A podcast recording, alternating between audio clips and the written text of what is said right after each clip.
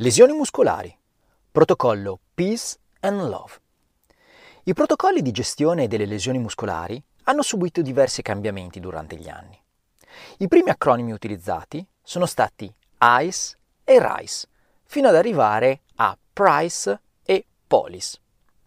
L'acronimo POLIS sta per P, protezione, OL, Optimal Loading, carico ottimale, i, ice, ghiaccio, C, compressione e elevazione. Grazie al protocollo POLIS c'è stata l'introduzione nel processo di un fattore fondamentale per la guarigione, ovvero l'optimal loading. Quindi la lettera R di rest, riposo, viene sostituita da OL, l'optimal loading, cioè il carico ottimale.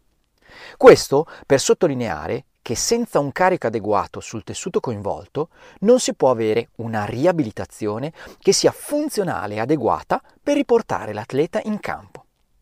Nel 2019 Blaise Dubois e Jean-François Escoulier hanno introdotto un nuovo acronimo, Peace and Love, che prevede l'unione della gestione immediata e della conseguente riabilitazione.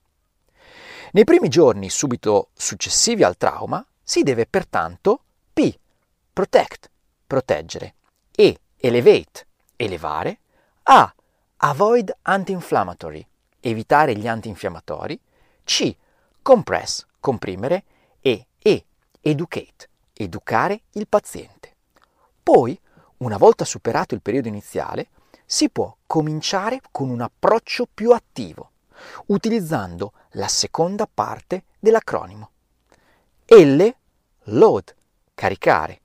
O, optimism, essere ottimisti. V, vascularization, cioè favorire la vascolarizzazione. E, E, exercise, ovvero fare esercizio.